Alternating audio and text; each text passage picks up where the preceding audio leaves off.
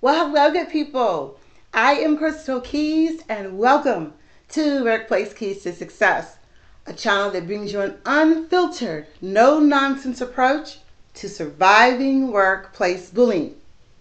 We have been in a three part series discussion of quitting your job under extreme stress, abuse, toxic work environments, and workplace bullying. If we don't strategically plan our departure, it can have negative effects and impacts. I want to provide you with some considerations as you make your decision. Don't quit your job yet. Well, most individuals cannot freely leave a job whenever they want. However, to delay your departure could result in negative health and physical impacts further bullying, your performance, production decreases, a tarnished reputation, or even termination. The decision to quit your job should be a strategic move. When is the right time to quit a job? It is important to assess your career growth, your current job, and function at least once a year.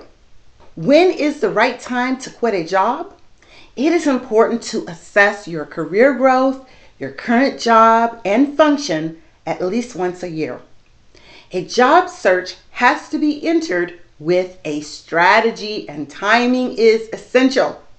Should we wait to quit a job to look for another, or should we maximize where we currently work? Finding a new job while still employed is challenging. A misstep could cause you to be terminated or have a tarnished reputation. Be discreet. Do not use company resources to look for jobs. Do not slander your current employer. You are more appealing to potential employers if you are currently employed. Now, keep that in mind. You can successfully job search while you are employed. Well, I want to give you six reasons you should not quit your job you should not quit if you don't know what job you want to look for. Research, research, research. If you don't have a computer, use the library. You can start creating a LinkedIn profile. You can search for jobs on LinkedIn, Indeed, and definitely use salary.com. Salary.com will help you gauge your salary range.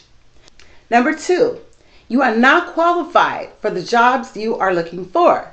Again, research, research, research. Your job search should include attainable positions and roles, most often similar to the work you are already doing or level up. You could also choose a lateral move. Number three, you have the ability to pursue outside interest while employed.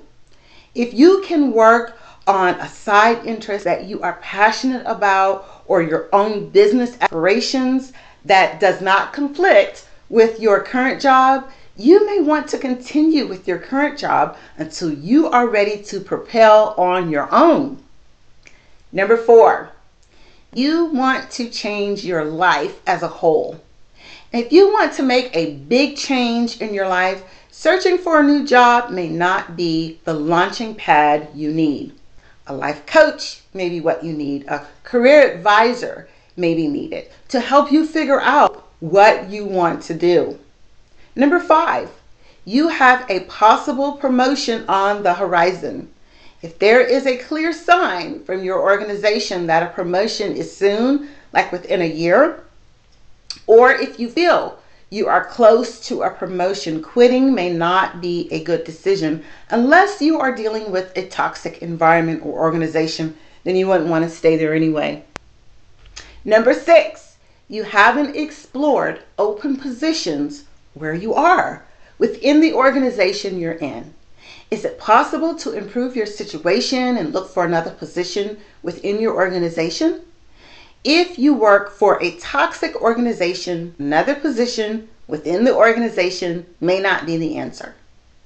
Well, implementing an ultimatum for yourself is vital to determine your next move. Sometimes we need help deciding what to do concerning our health and our mental stability, which influences whether we should stay or quit.